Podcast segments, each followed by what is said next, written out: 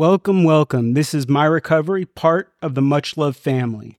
My name is David, and I'm an addict. Today's episode will be a powerful one. We have a man whose message is strong, and he gives it without sugarcoating it, without fluff. He does it clearly and truthfully. He is someone I hold in high regard and someone that has truly had an impact on my recovery. Let's listen to his story, his experience, strength, and hope. My friend Nate. My name is Nate, and I'm an addict. You know, uh, what a wonderful life that I live today because of Narcotics Anonymous. You know, I'm here. To, I'm gonna tell you my story. Um, you know, coming up as a as a kid, you know, I uh, I realized that I had a whole lot of tendencies as a child before I picked up my first drug. You know, I, I remember my mom used to send me to the store and and since we was poor, you know, I would like steal the kerosene and keep the money because, you know, um, I would lie. I remember I was like, be going to um, Speakeasy or the little liquor house in, in the neighborhood. And I would uh, remember getting it from my mom because the guy knew my mom. He would give it to me as a little kid, and I would go home, and the first thing I would do, I would like to lick the wrapper of the uh, of the Four Roses wine, alcohol, or whatever it was. You know, and you know, I, I came from a um,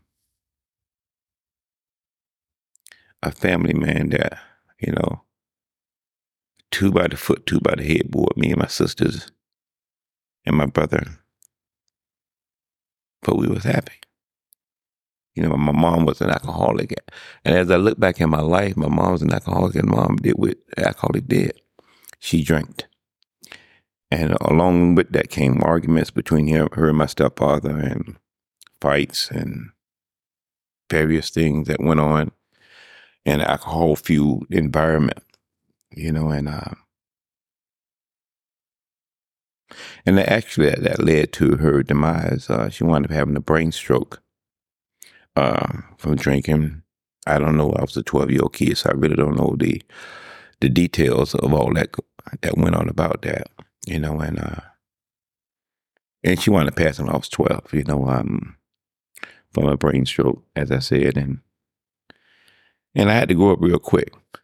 You know, I lost my childhood at times I really want to go back and live a childhood all over again, and but I can't. And and through the years, I've looked for women in my life to replace my mom, but I've never found that. So when in doing that, I um I always seem to have to have more than one woman because, see, drugs was a, a disease. I mean, a part of my problem, but I, realized that I had other issues. You know, I I had I never could have more um, just one of anything. I had to have more than one woman. You know, uh, I lied because I said my mom was the best mom. You know, I had to protect myself and and from who I was, and I had to bring about this hard exterior because the hard exterior kept people away from me. And I didn't, that was my defense me- mechanism for not letting people get close to me, you know, and, uh, and this introspection is only through doing, working the steps. And in the program of Narcotics Anonymous, I was able to look at these things and realize those things that went on in my life. and those things made me who I am today. You know, the men in my life at that time always had more than one woman or they cheated on um, the women that they was they were with. So I thought that was a cool thing, you know. So, um, and I felt like if I had a lot of girlfriends, everybody would like me. So that's what I did. And I realized that doing that, I always ran away from me. I never dealt with my the emotional part of my aspect of my life, and um, because if one left me, I always had somebody else. I never dealt with the pain, the abandonment, the um, the separation or or just people just leaving me out of my life. You know, so I came up, you know, on and you know going to school, and I joined the football team, and all the guys on the football team, you know, um, they got high, and um, remember my first experience on really getting high. Uh, they took us out to this other high school and went to this party, and and I uh, I smoked weed for the first time, and and I drank some Busch Bavarian beer. Looking back, I realized that I had I was an addict because they had to take me home that first night. You know, um, I couldn't even stay to the dance because I drank more than anybody else. Um, and so, you know, um, and, and just to skip a little bit farther past that, I remember when uh, playing football, uh, but I always wanted to hang with. We had a group of guys, and we all hung together, and they called us the players. Uh, mostly because of a dance group, not because of everybody was a player. Um, and we all hung together, and we had a real tight relationship with one another. And they became became my family because I really didn't have nobody but my brother. My two sisters had moved to New Jersey at that particular point in time, and uh, it was just me and my brother against all odds. And during that, you know, one night this this girl who was from California in the dance group, the player, she uh she was older than all of us, and she was from California, and she had some cocaine. So we all snorted cocaine for the first time around about seventeen, and and right after that, the next day we said that we was gonna all meet at the gym so we could um run it off. But at that particular point in time, nobody showed up but me and my brother. And there was this other group of guys who wanted to be like us or hated us for some particular reason, for whatever it was, I don't know. Um, well, let me back up a little while. Let me back up for a minute. Because um, even though I was a high school football star, I hung with the guys and, and I could get in the games free after I graduated. But I was with the guys and we used to always hit the fence and and um, get into the games because nobody had no money. And after one of the games, we um we started these fights. It was kind of like where I grew up. It was just like a white and black thing, and and if the um, white guys caught you in their neighborhood, they beat you up, and they, we caught them in our neighborhoods, we beat them up. So we had these fights after these games, and um, and then this other high school threatened us not to come to the next game. Of course, nobody threatened RHS, and so we went to the next game at Doak Campbell Stadium. And after that game, we fought everybody we seen, every white person we seen, you know, after the game. And they launched an investigation, and I wound up with six robberies and um and four aggravated batteries. And I was facing like 140 some odd years in prison. Um, and it all stemmed from getting high and drinking and stuff like that. And uh, so move forward back what I was just talking about about the first time snorting cocaine. Me and my brother went to the gym to run it off, and and one of the guys who was there with his group of guys that he hung with, but he has turned state evidence against us, stating that he's seen everything and he was, um, but he didn't. But anyway, during the basketball game, him and my brother got into a, a little skirmish, and I broke that up. And later on in the game, you know, I was driving to the to the basket to do a layup and he hit me. And my brother hit him.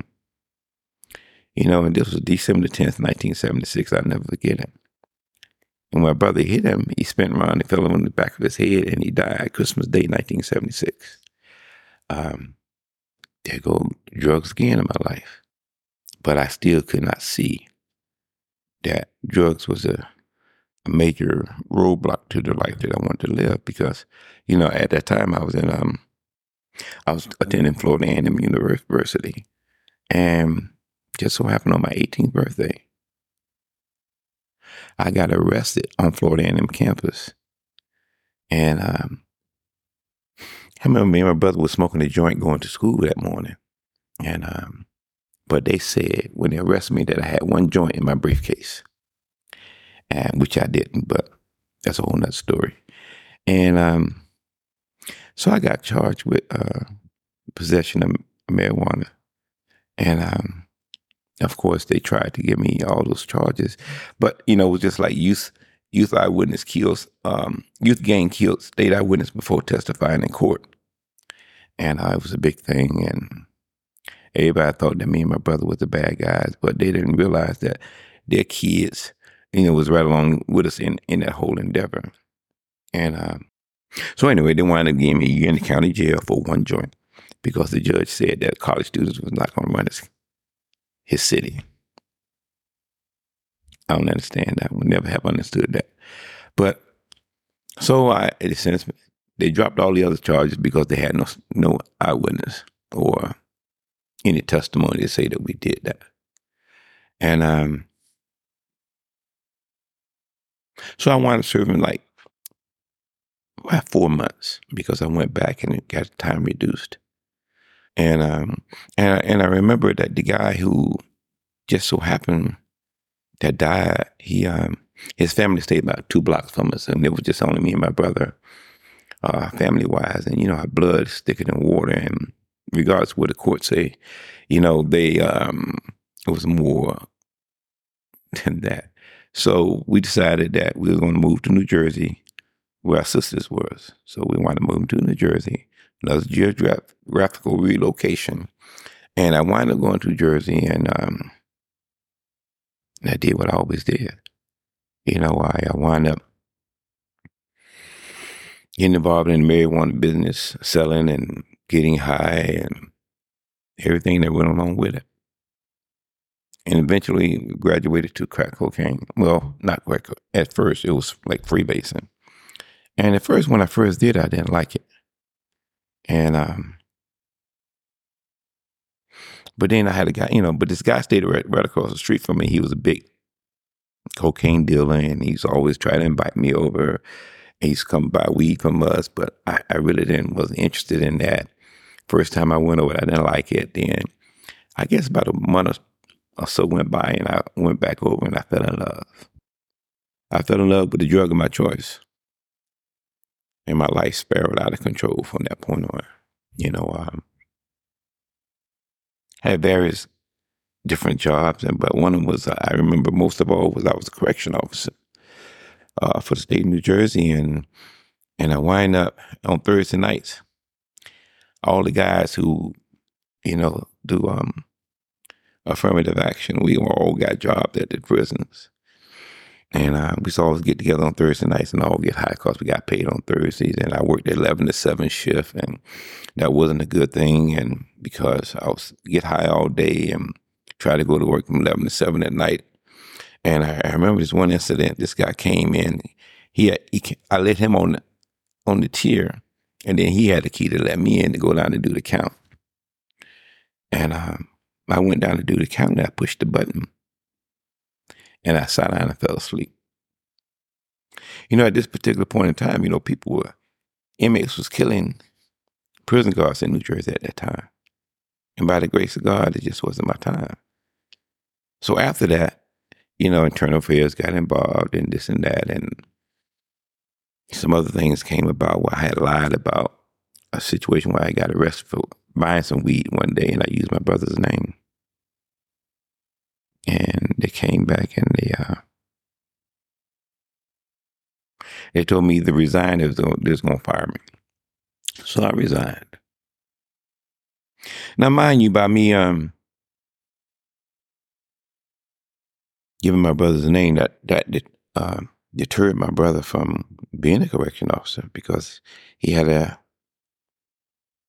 a possession charge on his record,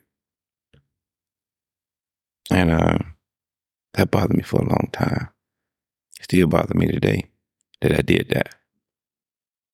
But you know, through the disease of addiction, I was always ha- had an angle. always had to be hip, slick, and cool. Always thought I was uh, one foot ahead of everybody else, but wound up not being one foot ahead of everybody else. I was always one one step backwards. And um, so spiral, the, the drug spiraled out of control. You know, I, I wind up going through that scenario, what we hear about in life, like be careful on the people or the people that you um, step on on the way up, because the same people you're gonna see on the way back down. I remember when from from being that I thought um, middle class to wind up being no class. Um, disease took me from from that high, high spot to being homeless. And, uh, you know, I remember my first time that uh, when I lost everything, I remember sleeping outside behind this um, florist shop, like 20, 30 degrees at night, you know, cold as hell, but that was not a deterrent from stop getting high. You know, I, I remember in New Jersey at that time, going to detox, you had to say you was an alcoholic. You couldn't say that you was an addict. And um, I tried various attempts at that. You know, I thought I was hopeless. I thought I would never be able to stop using crack cocaine. Um, I remember I tried the crazy route, scratching my wrist, trying to uh, get into detox again because I was saying that I was crazy. Just didn't see any way out. I had no hope. Um, but it just came to the point after using for so many years, man. I uh, I found out about this place called called vocational rehabilitation, and um, I went and talked to the individual, and they told me they would put me in a hotel room until the bed became available at this treatment center, and um, it was up in the mountains of Pennsylvania, and um, and I made that decision to leave. And I, I went to this treatment center. I didn't tell my brother I was going. I told a stepbrother of mine that I was going. I'm quite sure he probably relayed that information to my brother. But I, I went there and I decided not to go back to Trenton, New Jersey. I stayed in Williamsburg, Pennsylvania. Uh, landed time, forgot.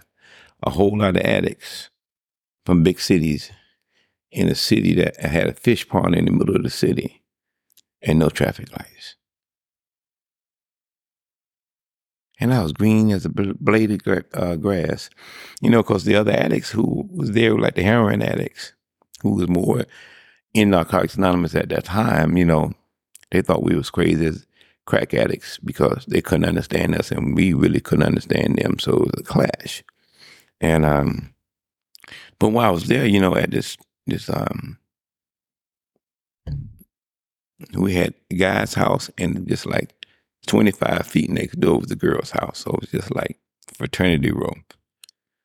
There was no recovery. We was just biding time, no direction. Uh, come to find out that the guy who was running the place was using heroin. Some of the guys who was heroin at, they was using heroin. And um, the place wound up getting disbanded. So I wound, wound up moving to Altoona, Pennsylvania. And uh, I was involved with this relationship with this girl at that time, man. And I found out that she had did some craziness. And, you know, that's why, uh, you know, disease of addiction is a feeling disease also. And uh, I remember she um, supposedly had messed with this guy. So I wind up leaving Altoona, Pennsylvania, going back to Trenton, New Jersey, not to stay, with great intentions to go and see my brother. But when I got off the train, you know, I, I did what an addict did. I had a pocket full of money. The first Michael Jordan Air Jordan jacket, a red satin jacket. You know, I, will tell you more about that. And I wound up spending all the money that I had. Never seen my brother, and I sold the Michael Jordan jacket. You know, I got high by any means necessary. And um, so, so I wound up getting on the train with no money, trying to get back to uh, Altoona, Pennsylvania. And just so happened this lady that I knew I had met who was counseling, gave some counseling. She wound up sending me the money, and I came back to Altoona, Pennsylvania. But I had already unleashed that beast again, you know, like to say, um, unlike that 800 pound gorilla. And I showed everybody in Altoona, Pennsylvania how to crack, how to cook up crack cocaine. from cocaine. You know, crazy shit. And I wound up messing over a whole lot of people. Mostly all I messed over myself. Um, and I left Altoona, Pennsylvania on a um, as an escape because the guy I was working for at that particular time he um he gave me an advance of some money, and I, I wind up. you know what I did? I, I messed the money up, getting high, and I had no money to pay the place that I was living. So, but somehow or another, I, I scrounged up enough money to get a uh, a bus ticket to Florida. And lo, lo and behold, did I know that I was going to Little Peru when I got back to Florida. There was crack everywhere. You know, I need to have a jacket of all the cities that I went to, you know, that I survived. It's like the war on drugs, you know what I mean? I survived all those cities because, you know, by the grace of God, I didn't die, but I got into some crazy situations, man, that I don't see how I got out of them. So there was always a God looking after me, um, like footprints in the sand. He carried me when I couldn't carry myself. So I went from being a prison caught in the state of Florida, going coming to Florida, you know, uh, being homeless, and um, and doing a lot of crimes, and wound up going to prison in the state of Florida. All from the disease of addiction, all from using drugs you know. But you can, know, you know, just like we say in Narcotics Anonymous, we can't tell you when when you're an addict. You got to admit that you're an addict. And um, I definitely was an addict, and I did what addict did, and I got high by any means necessary. I um wound up going going to prison, got out, because when I was in prison, everybody said that you know there was a they, they sold packs of dope and this and that. And but when we got released, everybody was packing the stem. They weren't selling the packs. They was lying. You know, prison is a whole nother environment. One that I won't wish on anybody. But I wind up getting out, getting into uh, this work release center in Tampa, because I decided not to go back to Tallahassee. Once again, tried geographical relocation, but I took me with me. And uh and I remember being this at this uh, treatment center here in Florida. I mean, um, halfway house in Florida, and in Tampa, and you know, it was like two weeks before I got getting ready to get released. I thought it was a great idea to leave my job to go back to the facility to sign my release papers. But I thought it was a great idea to go by Central Park to get me a 20 to celebrate. Maybe about 24 hours later, I wind up with my dad taking me back to the treatment center, I mean, uh, the work release center. And they immediately sent me to jail. And the next morning, I was back at Lake Butler. Then, you know, I did that little time and I got back out again and stopped by Tallahassee because that's where the bus from um, from all the prison they stopped at Tallahassee to send you to various parts of Florida if you was in the panhandle. And I got with this guy that I used to get high with. We got high, ran out of money, came with a crazy, crazy idea of how we're going to get some money. Walmart had just opened up. So thought it was a great idea to go in Walmart, snatch these people's stuff, and run out the store. I snatched the stuff, ran out the store. People ran behind me. The guy who I was riding with pulled off and left me. So within 24 hours after I got out of prison, I was right back in the county jail. Then I got out of county jail, got out of that situation, Came on back down back down to Tampa again and continued doing what I was doing. You know, and I wound up going back to prison again. You know, when he back in those days when CRD and press provisional release and all that was out, he really didn't do that much time. He just go and do a few months for a year and you'd be right back out with no um, direction. They really didn't care at that time about how an addict um, any treatment or anything of that nature. Narcotics Anonymous meeting at that particular time in the, in the institutions was a was a joke. So once again, I got back out and um,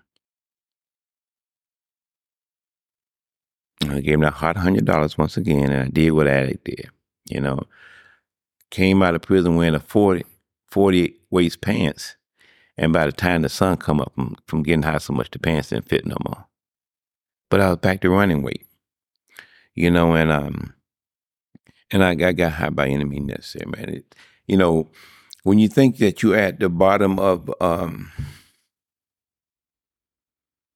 or lowest you can go, there's always a trap door, you know. And I, I wind up um, falling farther and farther and farther down those that road. You know, I wind up being homeless once again, sleeping up under the bridge, eating at the dumpsters, sleeping in abandoned buildings, wearing 145 pounds soaking wet. Thought that looked good. You know, that's why, you know, in Narcotics Anonymous, we say we're the eyes and ears of each other. And, uh, because we can see what the individual, the individual can see for themselves. And I'm grateful for that because that's how I learned to grow up in this process. Because people would tell me what they seen in me. You know, early on, I used say, man, you need to worry about yourself. Don't worry about me. But these people took time to care about me, to tell me what they seen about me. And that's the only way I was able to change. You know, um, but anyway, let me continue the story. So I wind up getting back out and within a year, I had two, um,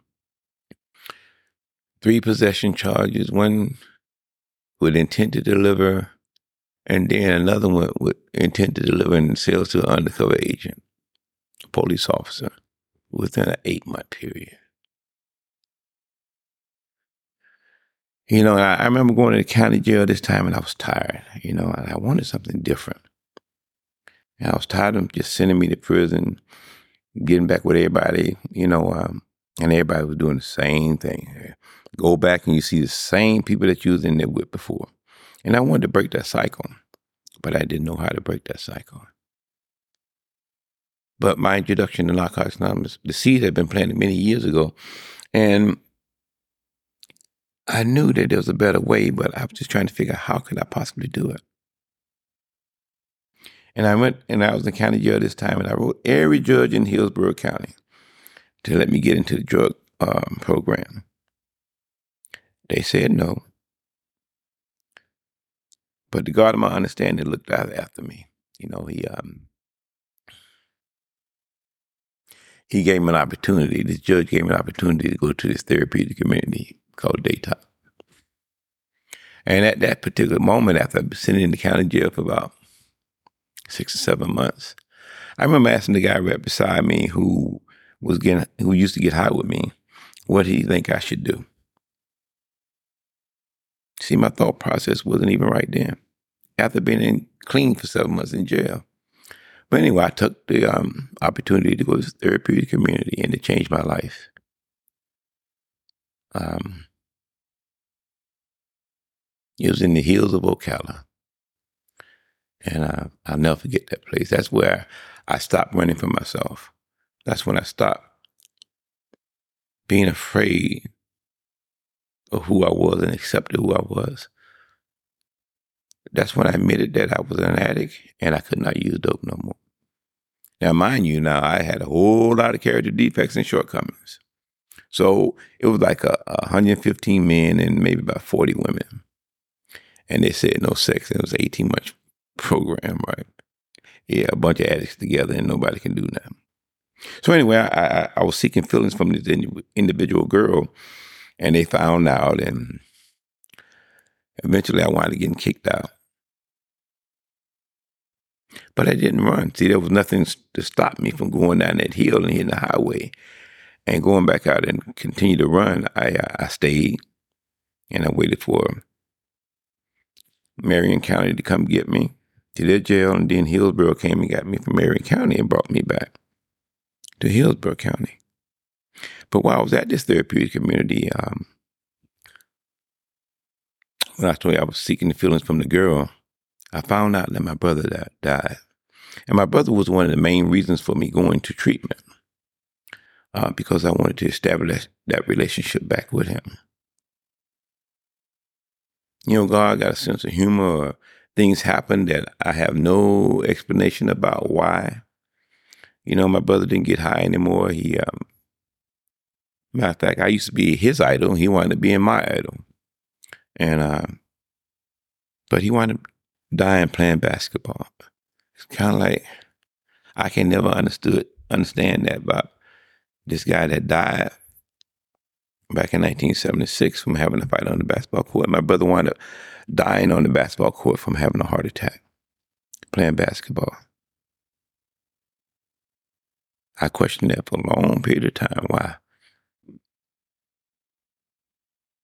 You know, but at that when I was at that therapeutic community, when I heard that, you know, and uh, it was the first time that I really paid attention to the birds and and the sunsets and the sunrise. And because at that particular time, I was on a, a learning experience in the compost pit, shoveling compost from one pit to the other for about a month.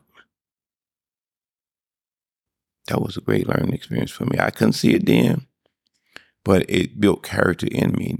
Everything at that program was designed to give you um, power and then strip it away from you, see how you react.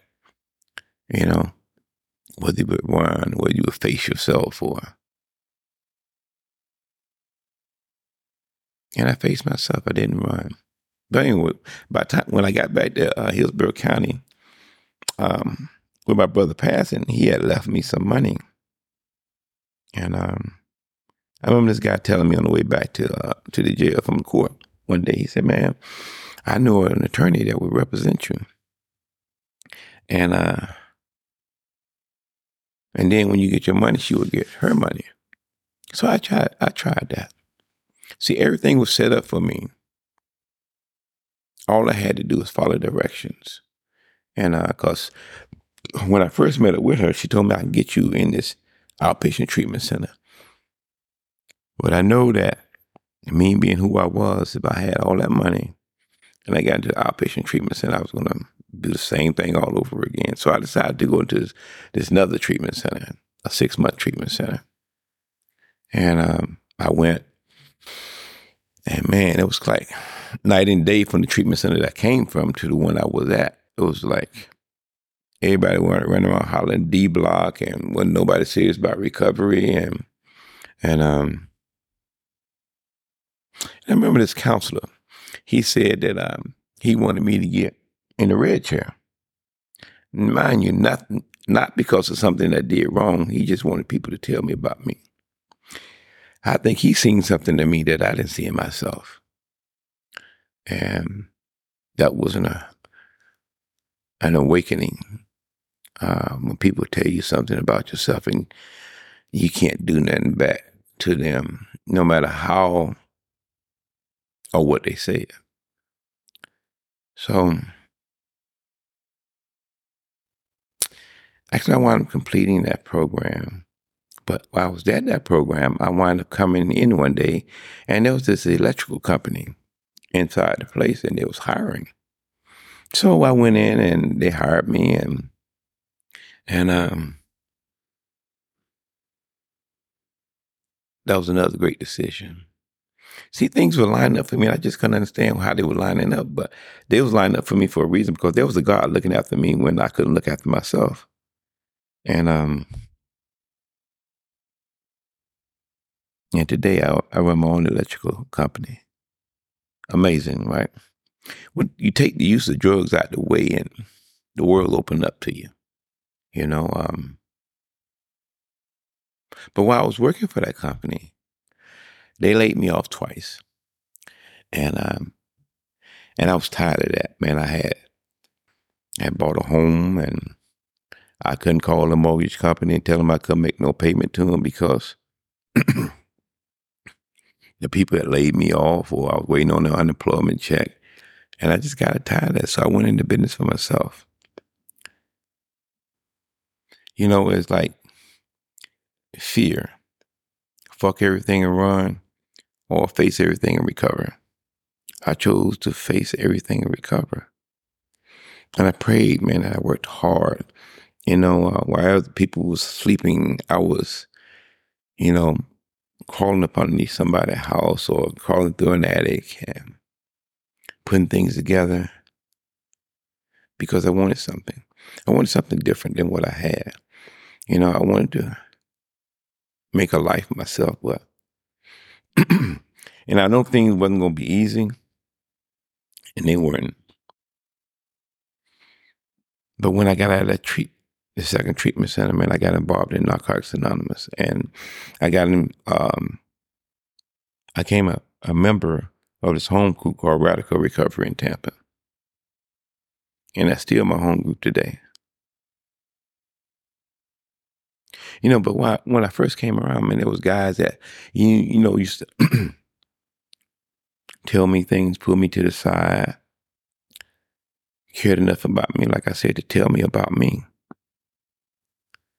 And um, I finally opened up to the how of the fellowship, the honesty, the open mindedness, and the willingness. And I started working on me and started taking a look at why I kept turning right instead of turning left, or why I kept turning left instead of turning right, why I kept running into walls, you know, why I kept doing the same stupid shit over and over again, expecting different results. But I kept getting the same results. Jails and institutions, jails and institutions. They told me that I had to buy into the program of Narcotics Anonymous. Narcotics Anonymous is a way of life instead of something that just come to get my paper signed. So I got in the, the back pocket of some guys, man, and I let them guide me and let them show me the way. Best decision I made is to come back, get back into the program of Narcotics Anonymous and live this way of life. You know, um, since I've been in the program, man, there's so many, so much death in my family, man. I'm the oldest surviving member of my family. You know, mom gone, dad gone, brother gone, sister gone, stepbrothers gone, nephews and gone. And I get along, I get lonely sometimes, you know. Even though I know a lot of people in the program of Narcotics Anonymous, I, I'm, I'm still that loner. You know, um, I realized that when my brother left, I felt like a part of me went with him. A lot of times I don't feel like I should have the things that I have because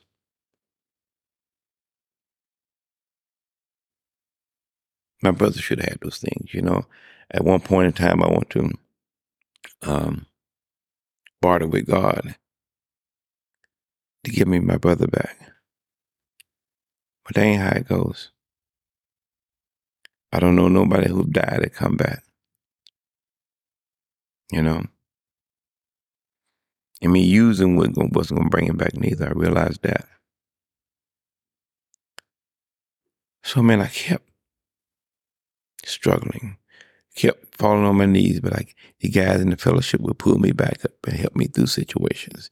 They helped me with stuff like uh, paying their arrears and child support, even though my my daughter's mom wasn't um, doing anything with the money for my child. They told me, don't worry about that, and they just pay. Do your part. Do what you're supposed to do. And I did that. You know, so I got involved with well, H and I early on. Got involved in some subcommittees. got involved with doing service work on the regional level as as well as the area level. And it changed my life. Because I reached out and started start caring about other people more than I cared about myself. Started trying to be a part of something instead of being um, just a me type situation. Decided to let God of my understanding guide my life instead of me trying to guide my life. I'm not God, so I think I let him. And when I did that, man, my life, when I stopped using drugs, man, it stopped working on me. See, it's more than just about stop using. It's about working on yourself and and um, dealing with the issues that that's within.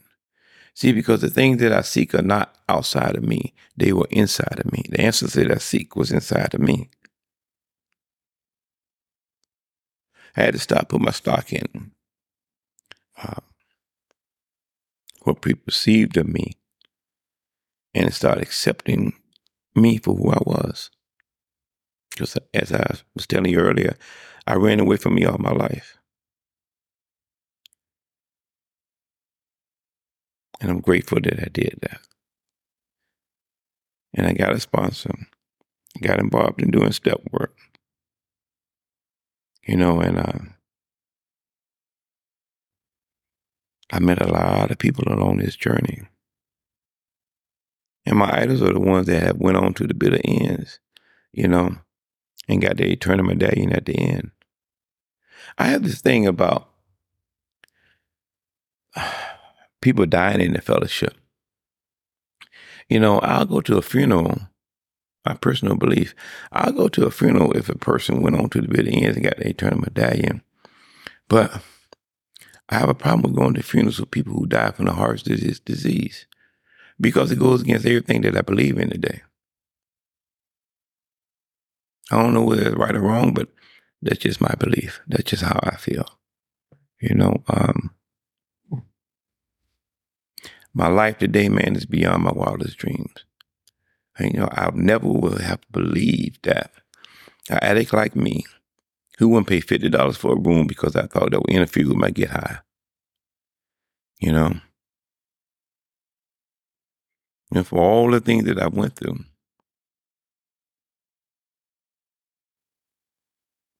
To buying a home, paying off the house. See, I'm the first person in my family that had bought a home. I mean, pay it off the home. You know, I, it always uh, amused me when people say I'm a homeowner. But if you pay in the bank, you ain't no homeowner. You, you're in the bank, own the home together. You know, I don't know why they got that question there on the on the application. Do you own a home? Do you rent a home? Um, but if you rent it from the bank, you don't own it. So I'm proud of that, man. I know my mom and my brother and my dad and all them would be proud of me. You know, I actually believe that they're looking over me from wherever they are, heaven or no one really truly knows. So it's wonderful life to have today, man. By surrendering. The only way you can get Narcotics Anonymous way of life is you got to surrender to win. And I ain't know how to surrender. I thought surrender would mean that I, I was weak. I was soft. But it's okay to surrender. It's okay to be hip to be square. You know, um, I met a lot of wonderful people since I've been here, man. And a lot of guys that I look up to. I don't put nobody in the pedestal on Narcotics Anonymous. See, because they told me that ain't nothing that they were doing that I couldn't do. So take the inside journey. Take a look at yourself. Find out about yourself and you know, buy a book. You bought houses and cars for the, the dope dealer. Take an investment and make it in your life. You know, turn your life around. It's possible for a plain yellow pumpkin to become a golden carriage. You know, thanks for allowing me to share, David. You know, um, thanks for giving me this opportunity. It's always an honor to do anything for Narcotics Anonymous because this program saved my life. Thank you. Thank you, Nate. I, I I'm so appreciative that that you've done this. Uh, I knew you would have a powerful message. Um, for me personally, uh, when we were in meetings, uh, you scared me. You you you were very what I thought was abrasive, but I, I've come to learn that it's because you care. It's because you appreciate this way of life, and you want others to get it as well. So I, I, I thank you again for sharing. This is the second part of the episode where, where I have some questions from family, friends, and both people inside and outside recovery. So, what are some of the common myths and misconceptions about addiction, in your opinion? You know, one thing about addiction is that I don't know. I think society is more geared to hearing stuff like um, AA because AA is so acceptable. You know, um, because everybody drinks. Um, and I still feel today that the myth about the addiction part is that some people are taken aback about how could you? Why couldn't you just do Nancy Reagan, just say no? Why couldn't you just have willpower? Well, people don't understand once you cross that fine line, you you know, once you become a pickle, you can't go back to being a cucumber. Mm-hmm. You know? And um, won't you just have one drink? See, when I have one drink, I take off.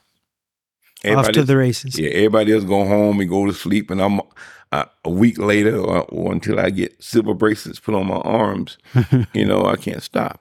So you know, um, people got the misconception that you know I, I thought it was a down in the gutter addict. You know, but I had a sponsor told me go home, look in the mirror, and you'll see what the addict look like. Mm-hmm. That's deep Yeah. you you've been living this way for a long time. Um, I think it's what twenty seven years. October 11th, be 27 years. So, what have you found challenging to do clean? Something that you know you used to do before, and then you did it during your addiction, and now that you're living the you know this way clean, you know what what what have you found challenging to do clean? You know, is it going to a dance? Is it you know, being on a, a, a boat? Is it, you know, what, what would be something challenging for you to do clean today that is something that, you know, has affected you? Well, early on, I remember that um, I, it was uh, it was an identity crisis because everything I did, I did getting high. And um, when I took the, the drugs away, um, some of the courage that I had went away. Um, I remember I used to go to the mall by myself, and I felt very uncomfortable walking in the mall because I felt like I didn't have no self esteem. You know, I had very low self esteem, and uh, but today I can go anywhere I want to go. You know, do anything I want to do. I'm no longer locked up in a one two square block radius as I used to be in my addiction. You know, um, I can go to the dance. But I had to get to a point where I I felt comfortable. I had to set some boundaries for myself. I can't be around people that use. Mm-hmm. You know, I, I me and clubs really don't have nothing in common. Um, you know, the same hustle that I had when I was out there in my addiction, I just brought it into recovery and changed it into a better way, into another manner. And I still hustle today in my business. You know, mm-hmm. um, it's easier to me today staying clean than it was for me getting high. Really? It was a job getting high. I mean, it was an everyday grind, you know. And Worrying about the next one. Worry about the next one. I didn't have no money. How I was going to get it, you know. But today, man, uh, I've learned some things how to save my money. You know, um, see, because when I got here, I had no credit. When did I have bad credit? I had no credit. you know, and when nobody gave me nothing, man. So I remember one buying about a hundred fifty dollar TV and paying on that at this furniture company, and I went from there to where I'm at today with over eight, 800 credit score. Nice, nice. You know? Yeah, for me, going to movies that that was something hard because I, I, every time I saw a movie, I was high. Yeah. So coming out of the treatment center that I was at, when we were going to movies, eh, I felt agitated. I, I couldn't sit straight. I, but today, I, I, I can see movies. So I, I see where being in recovery uh, allows you to build up so that those challenges that I had in early recovery, you know, I'm I'm still in early recovery, but I, I, I'm I'm getting there, and I'm slowly starting to be able to do things that I did during my addiction, traveling, um, you know, like I just said, movies, eating, and you know, going out to nice meals because I did all these things high for so long that doing them clean, I didn't know how to act, didn't know how to enjoy. And now, you know, I'm I'm I'm slowly getting to there. You know, I I appreciate things like that more. Right. One thing that I used to talk about early on when I got when I came into recovery was that I talked about it in meetings because it was relevant. Um, see, because sex was went better with with drugs, and without the drugs, you know, my thought was, how long would I last? Will I Mhm. be able to please her? hmm You know, Yeah, that's a great uh, example. You know, stuff like that, man. You Yep. know, that was weird. You Yep. know what I mean? But I got past that. You know what I mean? It wasn't as big of a deal as I thought it was. You know, but Yeah, we, we see that quite often. It's not always as big of a deal as we thought it would be. right. That's so one of the other pieces of the program that that is is is central is finding your higher power.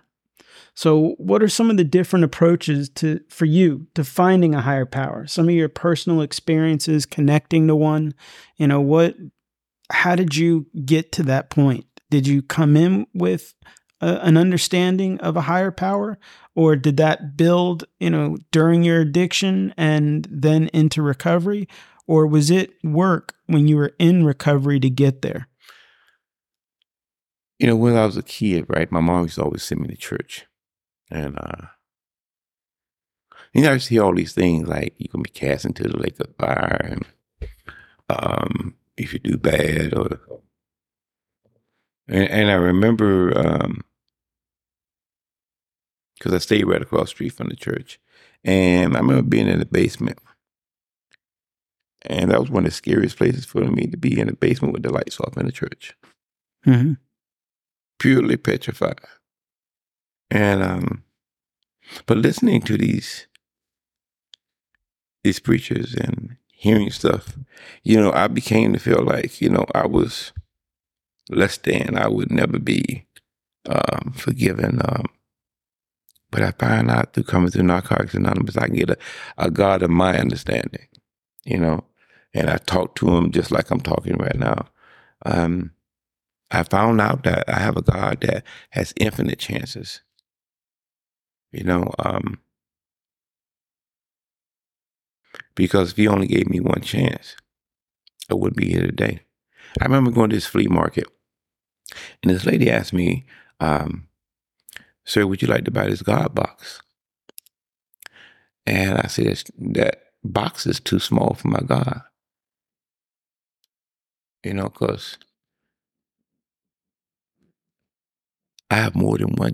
I've been, been forgiven so many times, not one time, not two times, a hundred or, or more chances. Forgiving God. I found out that there's a loving God, an understanding God, a patient God.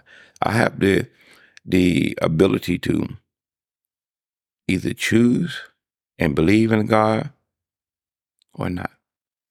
Narcotics Anonymous don't force God on anybody. You know, it says a higher power. You know, whatever you believe in, even if it's a light switch, cutting on the water, or whatever when you first get in. But we hoped. A doorknob. That's the one I kept hearing. Yeah. It- it- we hope that you find a God of your understanding. Um, that's why in Narcotics Anonymous we have no uh, when people talk about an individual guard, we cut that off because this program was based on the other fellowship, the chapter to the agnostic, the atheist. Anybody can recover, Mm-hmm. you know, uh, in this program. and I just opened up, man, and and and realized that I'm not God, and I didn't get myself through this. I didn't do this by myself. I did it with a program of Narcotics Anonymous and the God of my understanding. Now, how you get there, that's a personal decision. Mm-hmm. You know, can't nobody do it for you. I think the first three steps, can't nobody do it for you. Yep. You know, I came, came to, came to believe. You know, uh, that's a personal thing. And um, For me, I grew up in, I wouldn't say a religious household. It was just culturally. So I, I'm Jewish, and we grew up with it being our culture and not necessarily believing deeply in a, a, a God. You know, it, it was just you went through these steps. You you did what was expected. You know, you you had your bar mitzvah for me. You went to Sunday school. Um, th- these were things you just did, and, and you didn't have to believe in a God. At least it wasn't imparted on me. So, my first four years of recovery, I did it without an understanding of a higher power. And only recently, only actually since January, did I take someone's advice and I do something completely different for me. I hit my knees. He told me to hit your knees every morning and say your gratitude. You don't need to know what you're saying it to, just show gratitude. And I do that. And I'm slowly starting to to talk to something. And I, I don't exactly know what I'm talking to, but doing it makes me kind of believe that I'm talking to something, that there is a higher power for me. And it it was such a struggle at first with the 4 years of recovery doing the 12 steps to gloss over that not having a higher power. It was it was very hard to just skip that part. It, felt like I wasn't really doing the steps. I, I still did the step work. I still worked with my sponsor, but I, I kind of was missing a, a key ingredient. So now that I've started to build that, I think I have a new appreciation for the program, for the 12 steps, and it might be worthwhile for me to start from scratch again, do the steps again, but this time slowly having that higher power. Right. Right. Have you completed all the steps? Yes. Okay. Yeah. Yeah. You know, look at it with a. That's why you know we suggest that you do the steps over and over and over, just like the onion, peeling the onion. First time you do the step work, you kind of like gloss over stuff, Mhm. and the more you stay clean, the more you remember things. um, it's like doors become open. Like, damn, I, I totally forgot I did that. yeah, you know what I mean. Like, I remember uh, I had a New Jersey. I wound up getting my retirement right, hmm and I smoked it up. You know what happened to it? I smoked it up, right? And I remember I came to Florida and and in recovery, I went back to New Jersey to get my retirement money. I went there and people said, "You got that money a long time." oh boy, I tell you, so, uh, things I forget. so another one, and th- this one I, I find a real good one. It, it's aha moments, uh, the breakthroughs that that changed everything. You know, what was your? It sometimes comes when you hit your bottom. So you hit a certain point in your life and go, things must change. It's an aha moment. I, I needed to make a change in my life. For me, it was getting caught. Mm-hmm. It was, I'm so, I'm in such despair over what I've caused others and the way that I feel right now. I never want to feel it again. And unfortunately, I did it again. So, you know, I, I, I've heard the sayings and I've heard you say it that you're not a one key tag wonder. Mm-hmm. So neither am I. And, you know, it was a bottom that I hit and I had an aha moment. And it was the second one that that that really took. And I've also had aha moments in recovery. Mhm. Times where where the program has shined the light on things that traveling with my wife to a city and feeling the breeze on my face. That was an aha moment that my life is so much better than it was when I was using. So for you, you, can you give me an example of both an aha moment when you hit your bottom and life had to change and then an aha moment that during recovery that this way of life is worth living? Right. My aha moment, man, was like, like I said, when I was at that therapeutic community, and and I found out my, that my brother that uh, has passed. I didn't find out through a phone call. I found out on a learning experience when I was talking about shoveling that compost from one pit to another. I was laying in the middle of the the, um, the dorm, and someone called out my name. And I knew it was my brother. Really? He had passed. And um, that's when I knew. And I didn't leave that facility when I was on that learning experience. That's when I knew, aha, you know, something got to change. Mm-hmm. You cannot continue to live this way of life. You cannot continue to live like this. There's more for you than uh, than what I was going through. I knew I was better.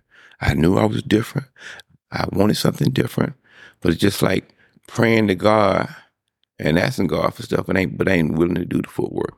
Mm-hmm. You know, so I took that opportunity uh, at that facility. Did this thing called a probe, and I um I said, "Fuck it, what have I got to lose?" I shared everything in that probe, every nasty, devious, conniving, uh, insidious anything that I ever possibly that I could possibly think of at that particular point in my life, I shared it with a group of people. And I became free. I no longer Mhm. had to carry that burden with me Mhm. of of the secrets, you know. And I, and I look back at it when people, who, the people who was in that facility, they didn't. And I really don't know, but three of the people of the people, the 145 people that was there when I was there, they're still clean today. Wow. The other aha, aha moment in recovery was that I remember going to, um, I was this addict that was locked in two block radius. And I felt like if I came out of this, that radius, I was like an alien. And I, and I think where it hit me was, was I was in Paris. Really? Yeah, like, damn. How'd I get here? How'd I get here? You know, this this this guy who was stuck, you know what I mean, uh, eating at the dumpsters and sleeping on the bridges and somebody was on my piece of cardboard that was territorial. You had to get up my fucking cardboard, you know. and, you know, and shit like going to Hawaii. yeah, I've heard you talk about being in meetings on the beach in Hawaii. Hey, you know, there was there's this meeting called the Twelve Coconuts. You know, there's twelve coconut trees, and they had a meeting in, in the in the middle of the twelve coconut. That's trees. amazing. Yeah, as a man. So So I was on the right track. So as far as when you came out, you know, one of the the things that is in the 12 steps is making amends and that's a lot for you as well as sometimes for others. What was a challenge you faced in rebuilding trust with family, friends, people on the outside, if you will? You know, early on in recovery, um, you know, my one of my biggest amends was to my brother, but I couldn't make him to him. Mhm. Uh, he was gone. So they gave me a suggestion in the fellowship to go to his gravesite. You know, I didn't write the letter. I just went to visit him every other year and put a medallion at his tombstone, put it down in the ground in front of the tombstone. There's a lot of them there now, you know. And uh, but because I felt gui- remorse, shame, and guilt, and I felt like that's the only place I could go early on. Mhm. You know, I wasn't deserving enough to go on a vacation. Um, deep, you know. Um, that amends that I had to make, You know, uh, for so about the, f- the fifth or sixth year, I stopped going every other year because I needed to live. Mhm. And he'd want you to live. Yeah, he want me to live. Um, another amends. I felt like I made an amend, needed to make amends to my mom. So my mom was buried, and you know, back in the day, they did their tombstones in concrete, and concrete eventually fades. Mhm. So I I put a a, um, a marble tombstone for my mom. That means that I'm making that. Then the other means I, I go to uh, National Cemetery in uh, Bushnell and talk to my dad from time to time. Memorial Day, Veterans Day. Those are men's, you know. Um, ain't too many family members I can make amends to. Other men's, I don't go in people's stores and steal no more. you know, I help somebody in recovery. You know, um, that's one of the biggest amends that I could possibly make. And the other amends is that, you know, when I was re- sent back to the Department of Correction, they always said I was a menace to society and it was uh, sending me back to the Department of Correction. So I try to be a better human being. I try to, you know, like when I cut my yard, I'll go up and down the street and, you know, be a part of productive, constructive member of society again. Uh, be responsible, man. Uh, so people have seen you change. yeah. I've seen the change. You know, and I'm not so much worried about what other people see in me today. Um, what's important to me is that I have a relationship with my daughter and my grandkids. I got a second chance to be uh, a parent again with my grandkids. You know, I was just talking to my, my daughter this morning about I need to take them somewhere before the summer's over with. And Mhm. summer will be school will be right back in in no Yep, time soon. yep. So we was talking this morning about doing something, uh, taking them somewhere.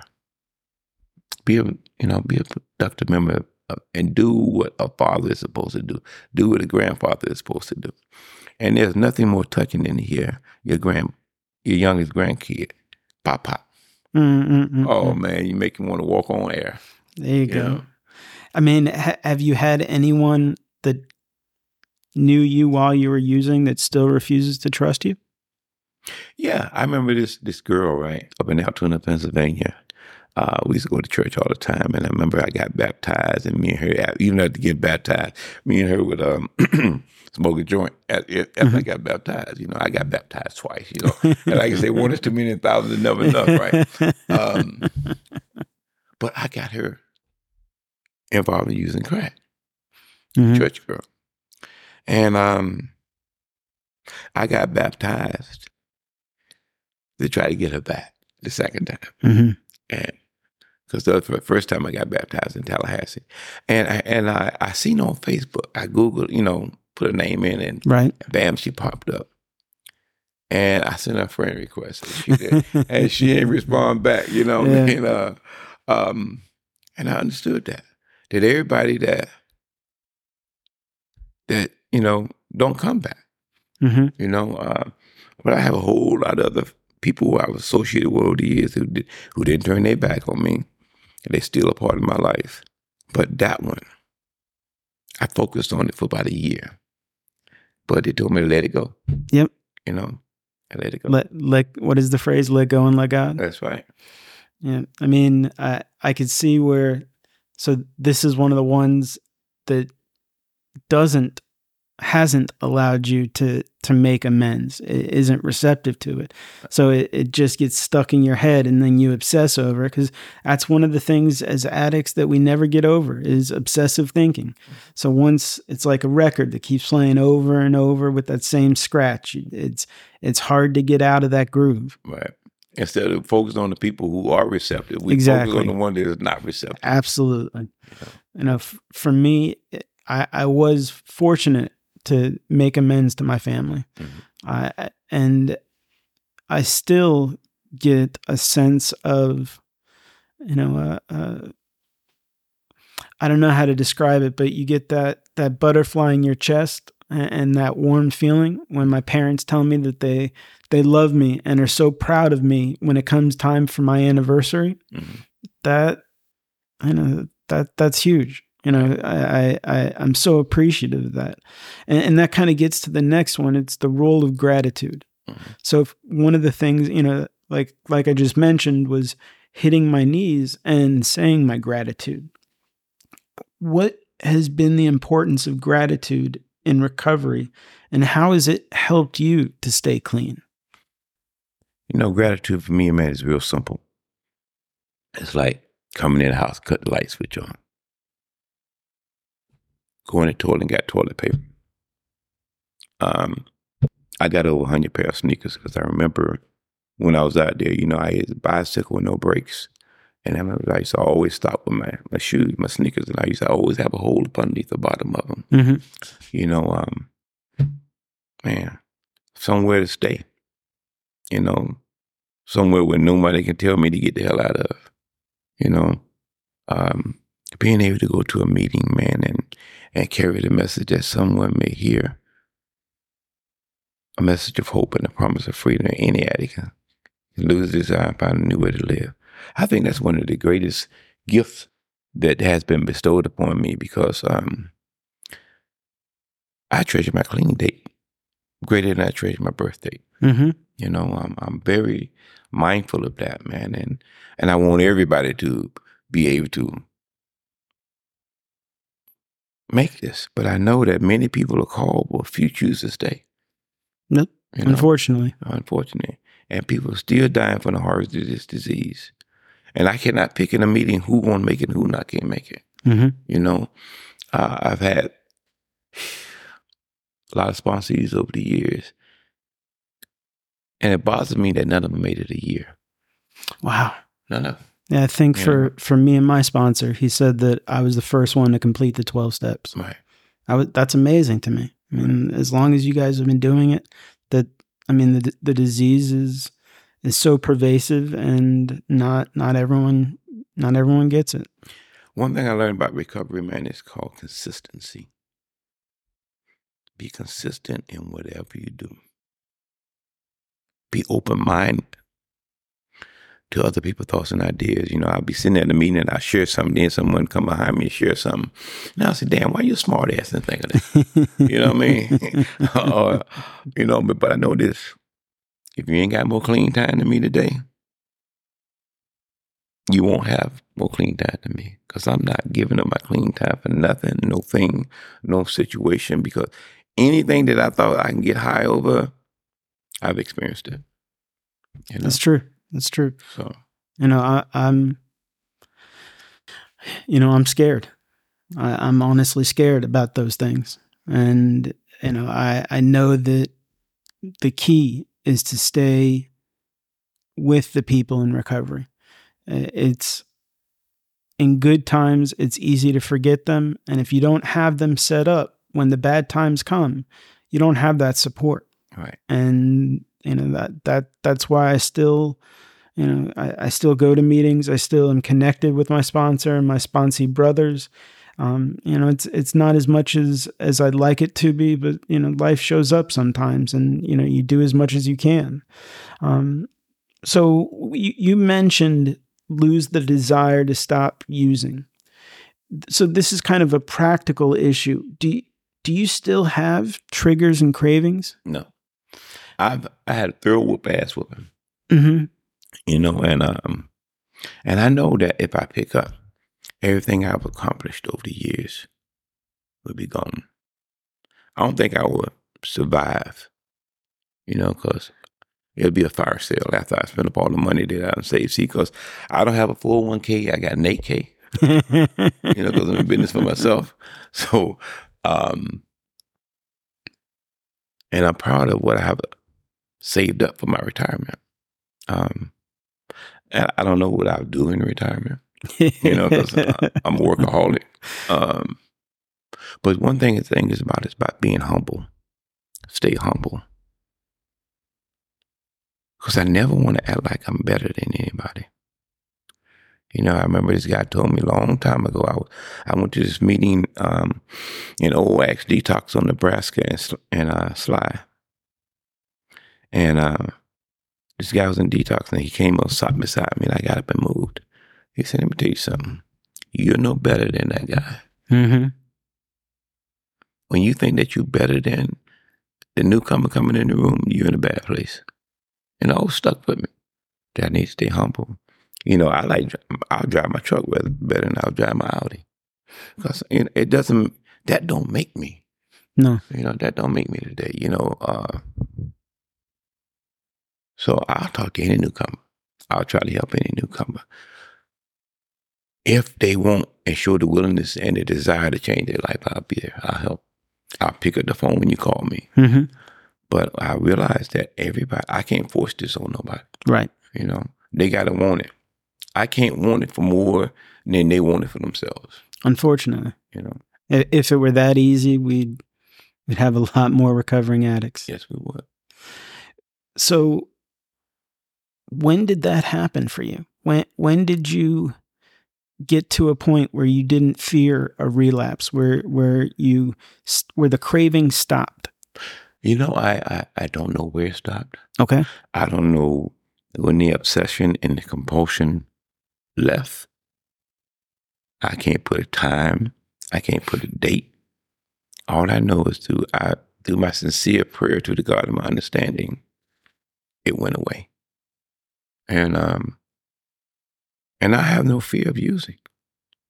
Um because I play the tape all the way through. You know, What's going to happen if I use? I lose the love of my my the relationship I built with my daughter, my grandkids, uh, my sister. Um, see, I don't focus so much on what other people are doing no more. I don't wear a shirt like I'm Mr. NA. No, I realize that other people do what other people do.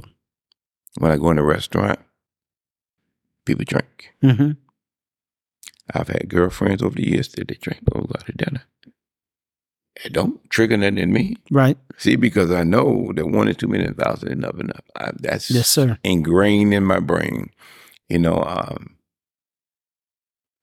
if I be around, see, I don't even be around family members today. Uh, the ones that I do have here in Tampa, my cousins, because they're about that life, and I ain't about that life. Right. So we really don't have no relationship. Mhm. I'll see them at a funeral or something like that, or a picnic or something like that. But other than that, nah, I ain't going to hang out with you.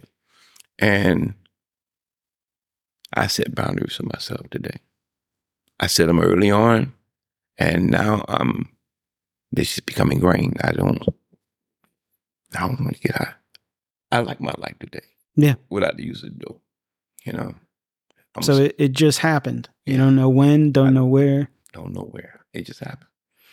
I I I hope I I get there because you know some one my drug of choice was you know or one of my drugs of choice is, is pot, Mhm. and they're everywhere now. Yeah. All there are stores that I, I drove from North Tampa to South Tampa Mhm. on Dale Mabry, and I counted thirteen dispensaries. and it's going to become legal. Recreation is going to become legal. So it, it and it's so yes, you can buy alcohol everywhere. So it, it's That's similar. So it's it's similar if that was your drug of choice that you're tempted by it. But man, do I smell you don't smell alcohol really. You you smell pot everywhere. Now, I, when I went to Vegas on, on a bucket list trip because I wanted to see the, the Grand Canyon and the Hoover Dam, Vegas, it's legal. Mm-hmm. All you got to do is show your ID that you're over a certain age, Right. and you just buy it. People smoking it everywhere. That don't bother me, see, because I know where I come from. I know where disease of addiction took me, you know. And Yeah, when I'm I'm by myself and I smell it, I, I it, it does trigger me. The only time it doesn't is when if we're at a meeting and the, the tattoo shop beside us is smoking, when I've got the fellowship around me. Mhm. So I, I've I've got people with time and I feel a sense of calm. So I mean that and that that's another another point is the the role of fellowship in recovery and the importance of it. And you know something that I've learned and something that's been said is the meeting before and the meeting after the meeting can be Right. just as important. right, You know, you learn so much more about people and more practical points. Because if you're in a meeting, and it's kind of like the discussions we're having now. So in a meeting, you don't crosstalk. So there's not that exchange. There's not that discussion that happens. Right. Discussion happens before and after the meetings. So, and I, I, know that the fellowship for you helped you understand yourself. Mm. And one of the things that I, I keep hearing about is, is, there was this place, one of the first meeting places. Um, it was John Calvin. Right. And the way that the fellowship acted then, there was the dog pound, there was dances, there was this all kind of romantic notion of recovery that I don't see. You know, I, I don't see that part of fellowship. What what was that world like? Well, what happened was back during those days, everybody came to John Calvin on a Friday night. If you celebrating clean time, uh, you did that. There wasn't all these meetings that we have now. There was no, okay. There was no Brandon. There was no um, all these other meetings just pop up because of resentment and a coffee pot. People started meeting on the resentment and coffee pot and started a whole lot of meetings. But we had unity back in those days. Mm-hmm. You know, I went to Frickner uh, just recently. And it wasn't the same. Why? Why do you think that, that unity wasn't there? You know, like like it was back in the day. I I don't understand. I don't know why. Um, Brandon thinks that they're different. Uh, we got the Ed Hardy meetings, we got the Starbucks meetings, and people think that they're better than. But people get high at our meetings. Every meeting you go to, there's somebody relapse. Yep. Um, that was me for a while. Right. I got high with everybody, whether you came from out of my neighborhood, you came into the neighborhood, and you wanted to look for some dope, I'll get the dope and we get high together. I'm just the same way in recovery. You know, I like the meetings that that reminds me of me coming into the fellowship. That's why I go to 545 on a regular basis. Mm-hmm. Um, because I think people pretend at the other meetings and they want to be all this in a bag of chips and a change, or they want to be a guru, or because they throw out the clean time all the time. And I've been around 35 years or 40 years, da, da, da, da, and everything that I say is the gospel. No, it ain't. No. You're not just like me. Mm-hmm. You know, you do shit that that I don't do, but I may do some shit that you don't do. You know what I mean? But we all when we come to a meeting, man, we all got our character defects and shortcomings. And there's things that we don't want people to find out that we do. Mm-hmm. You know? Um, I think the fellowship is it is what it is. I guess it's evolving and with this microwave fellowship. Where where do you see it going? Not not in a good place. It doesn't seem like things are getting better. I, I wonder if in the if there are if it's cyclic. So this has happened before, and what happens is it comes straight back. Right. And I, I don't know the history that well to know if you know in the early '70s if there was still that you know say it got uh, disconnected then, and then in the '80s it got strong again, and right. you know I, I don't know how that works. You know, they, they told me that Narcotics Anonymous can't survive without me. But I can't survive without Narcotics Anonymous. But I carry the message the way that I got it. Mm-hmm. You know, I, that's the only way I know how to carry it. And uh, I, and I appreciate that. Right. I know that it's in the moment in the meeting because I was just sitting at what I was in there sharing this this evening, this afternoon it's not like how in the moment on the, on the topic mm-hmm. or some people share something. Uh, and I share my experience, strength, and hope. I think it's different that way than it is telling the story. I think it's more better open discussion than it is telling a story. In telling a story, you get to know the individual and the things that they went through. But open discussion meetings are the shit to me. Mm-hmm. You know, um, the hug is something else. You know, like I got a thing over there where it is. The circle of friends someone gave me that early in recovery. It's like some people holding around it. That's what Narcotics Anonymous is, a circle of friends, Mhm. you know. And uh, great thing that happened to me. When I decided to allow it to happen, Right. you know, you can go to meetings, don't mean that gonna keep you clean. You can know you can know the readings backward and forth, that don't mean it's gonna keep you clean. People come to meetings on a regular basis, but they don't change. And the Mhm. program requires an active change of attitude and behaviors. Why still come somewhere when you ain't changing? You're doing the same thing over and over again, you know? Why come to a program that you're not changing, but it requires change? Doesn't make sense. No, don't make sense at all. So the last thing is looking ahead. You know, the the bright future in recovery. You know, beyond your wildest dreams. Um, what's in it for you? You know, do me a favor and, and paint a picture of a bright future in recovery. The possibilities and rewards of clean time. You know, what where do you where do you want it to go? Man, I can tell you, when I got here, I wanted the house, I wanted the car, I wanted the, the girl, I wanted the clothes. But I found out it's a it's a journey. It's not a destination. Mhm. It's the journey. Enjoy the journey. Um, I don't know where the destination is going to wind up being.